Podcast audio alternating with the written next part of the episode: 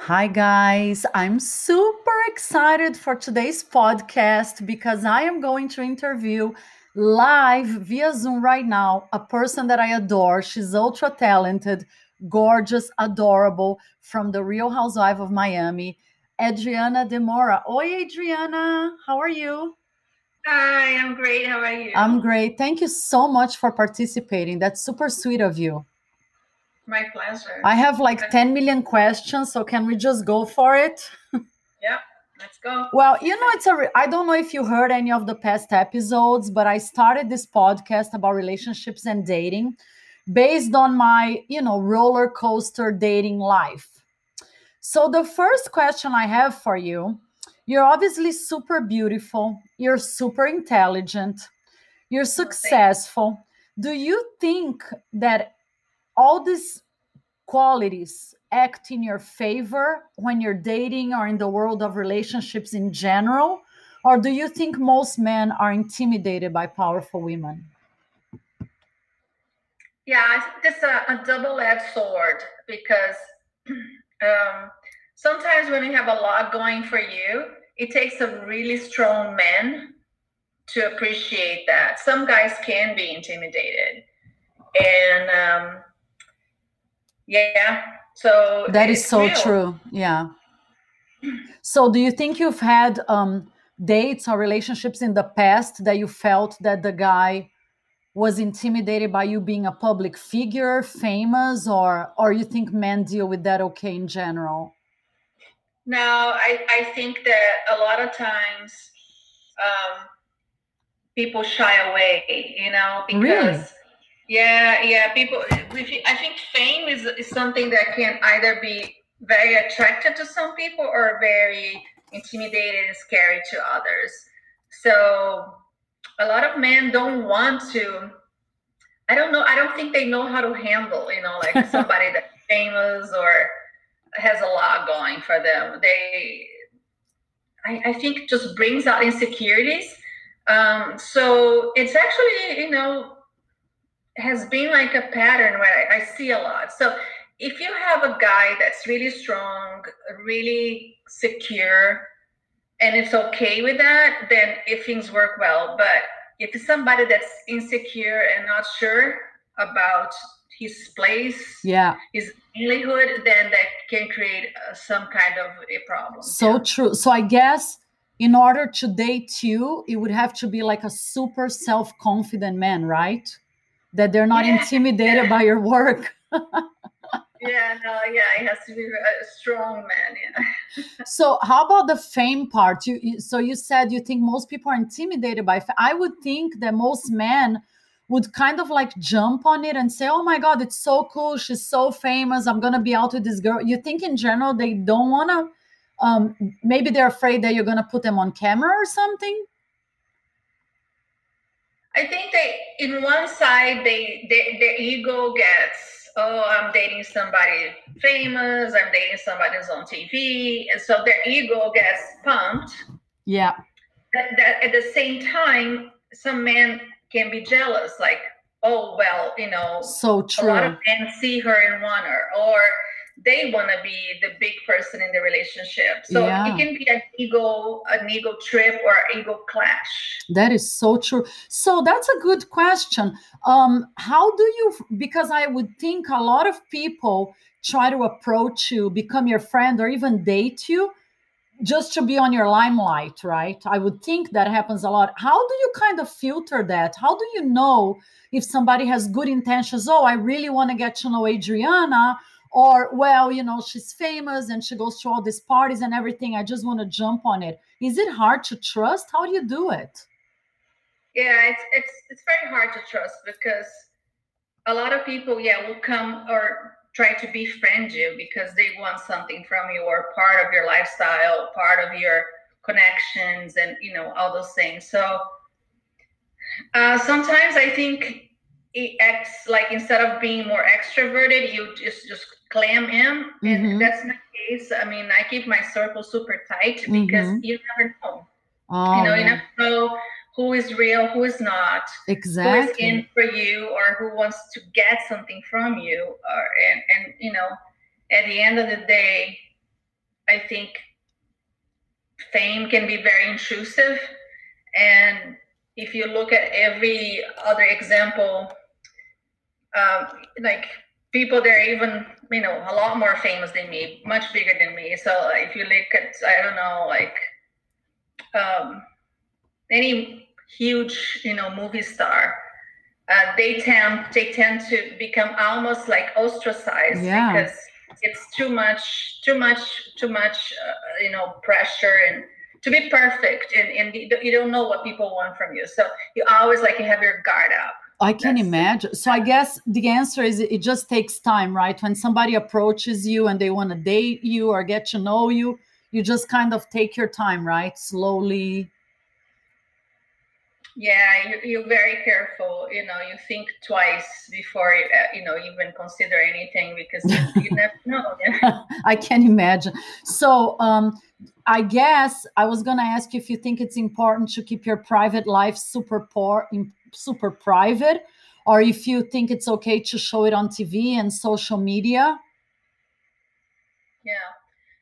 Well, I keep my private life very private. Yeah. I don't, even on my social media, I show my lifestyle, but I don't show my son, for example. Uh-huh. I like to show things that are too personal, because I think that's for me. And so I don't mind sharing some things like travels and fashion and, you know, lifestyle in general. Yeah. But I rather not show my real intimacy, because I think that's I totally relate. Yeah, because when people look at our social media, they actually think they know us, right? They think they know everything about us. So I completely understand that it's so important to keep parts of it away, especially dating, I guess. I don't know. Yeah, especially dating, and especially because, you know, nowadays, you know, dating is so complicated, and until, you know, something is really solid and really real, you know, yeah, you know, I don't see a reason why, you know, to even show it, because yeah, exactly. First, you want to make sure that it's going to work out, right? Yeah.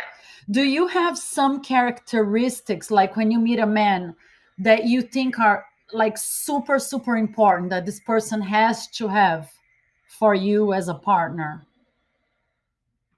Yeah, for me, it must have somebody that has a track record of honesty, loyalty, you know, a good character. I don't like to, you know, be involved with shady people in the sense of, you know, you don't want a man that goes around cheating and has, you know, I like a man that I can feel secure with. Yeah. That you can trust, right?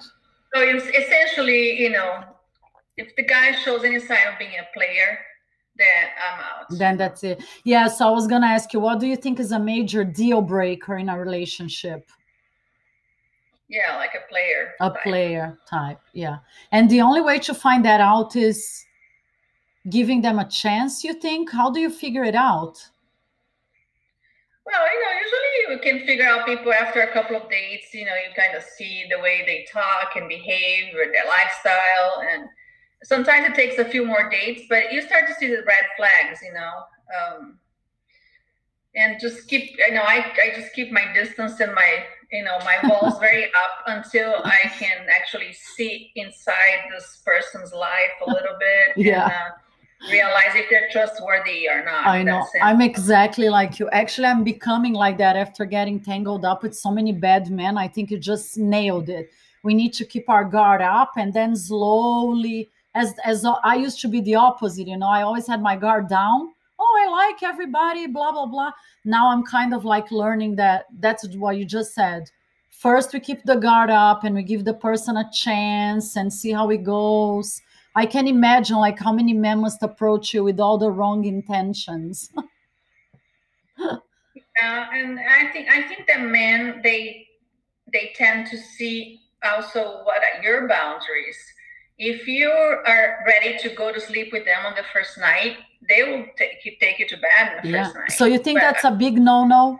Sleeping on the first date is a bad idea? Yeah, I don't do that ever because I think that's the wrong way to start the relationship. I'm not saying you shouldn't do it. Some people, you know, have slept on the first night and got married, you know.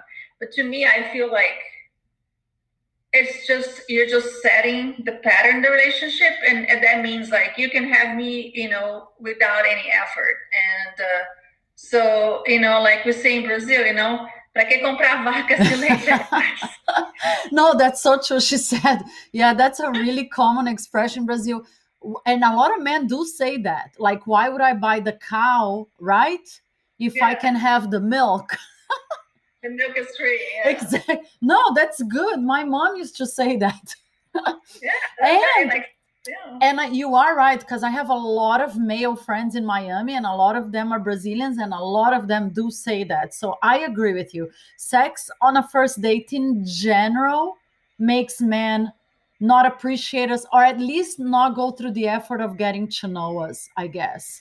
You're absolutely right. Do you have like something in your head that would be, what is an ideal first date for you? Let's say a guy wants to date you and he sends you messages and you think, okay, I'm going to give this guy a chance. What would be a great first date? I think maybe just meeting for like a happy hour, like for a drink. So this way it's light and casual. Yeah. You know, like commit it to dinner, because if you don't like the person, then you have to sit through 2 hours of dinner and then you're stuck. I know. So, you know, like set up for, you know, a happy hour, drink, something light, and just kind of feel it out. Yeah, that sounds like a good plan. I know. I don't like going to a dinner dates either. I have ran away of a restaurant once. Did you ever do that? I told the guy I was going to go to the bathroom, and the date was so bad, and I just left. And I know it was very mean. My friend said it was very mean, but I guess you're right. A happy hour in a nice place would be a perfect first date. Can you tell us a story of like some horrible date you've had, or your worst date, or something really bad that happened?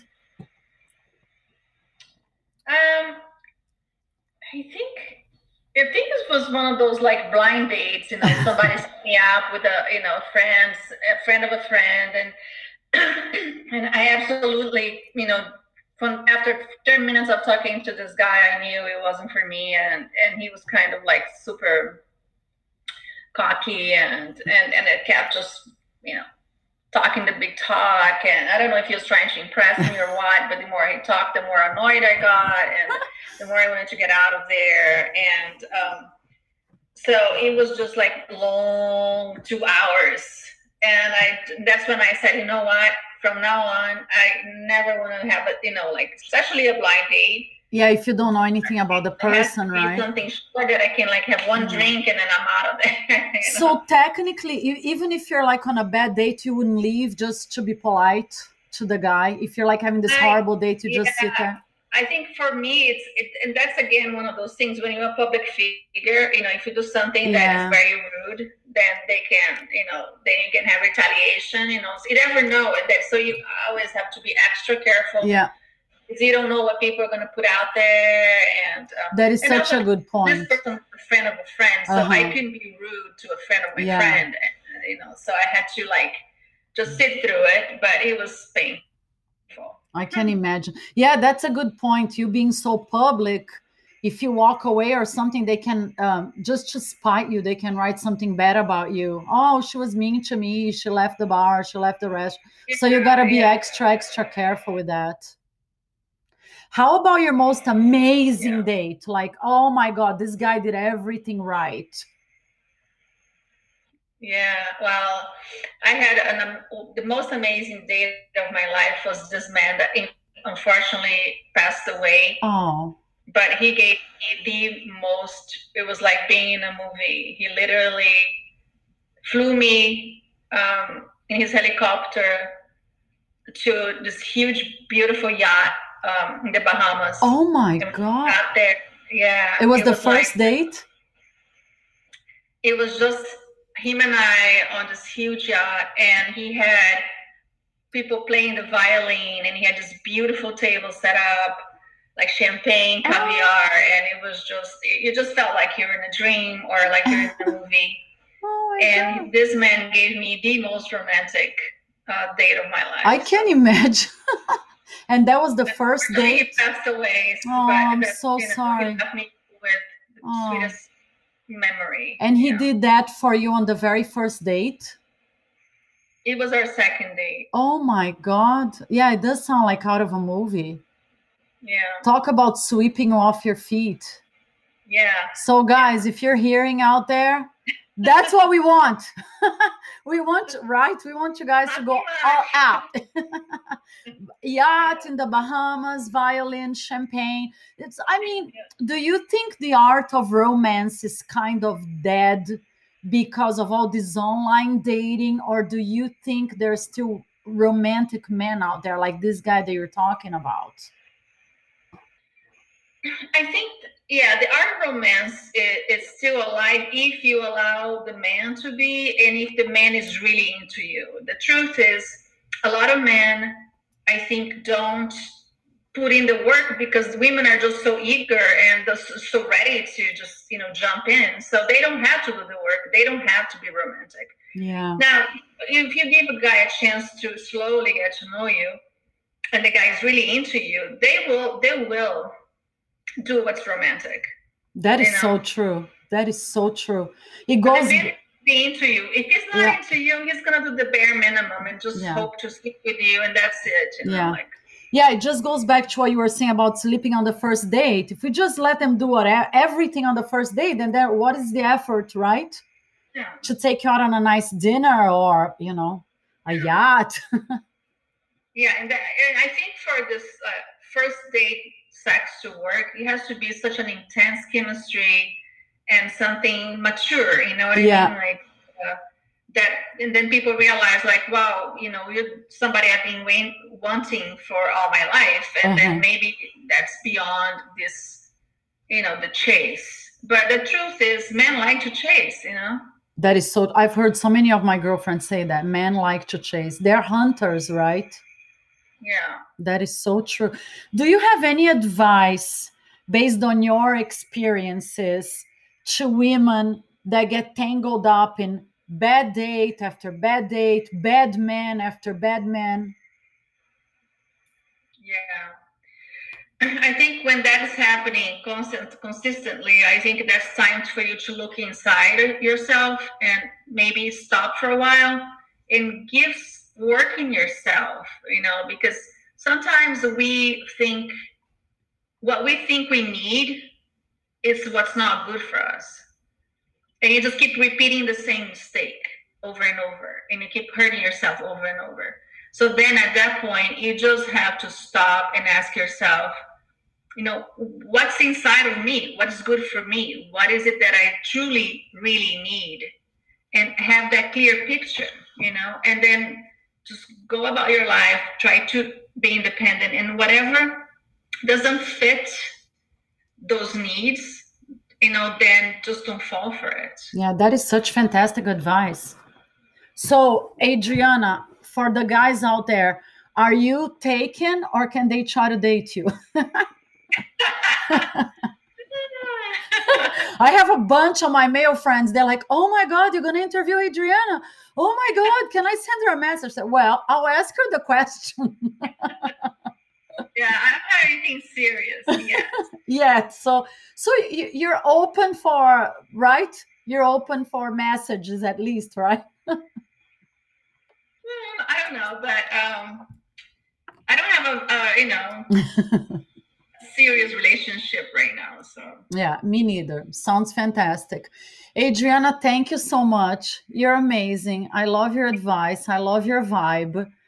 Thank you so much. What is your Insta for people that want to see your work, your pictures, send you a message? At Real Adriana de Moura. Real Adriana de Moura. I'm going to also put it on the podcast. We are not editing. We're dropping it right away. It was such a pleasure. You're amazing. I wish you the best of luck. And I really, really appreciate you doing this with us today. Of course, my pleasure. And I'll invite you back like at a later date and we'll talk some more about your next dates and my next dates. All right. Thanks a lot. Bye, right. Adriana. Like everybody. Bye. Kisses. Thank you so much. You're the best.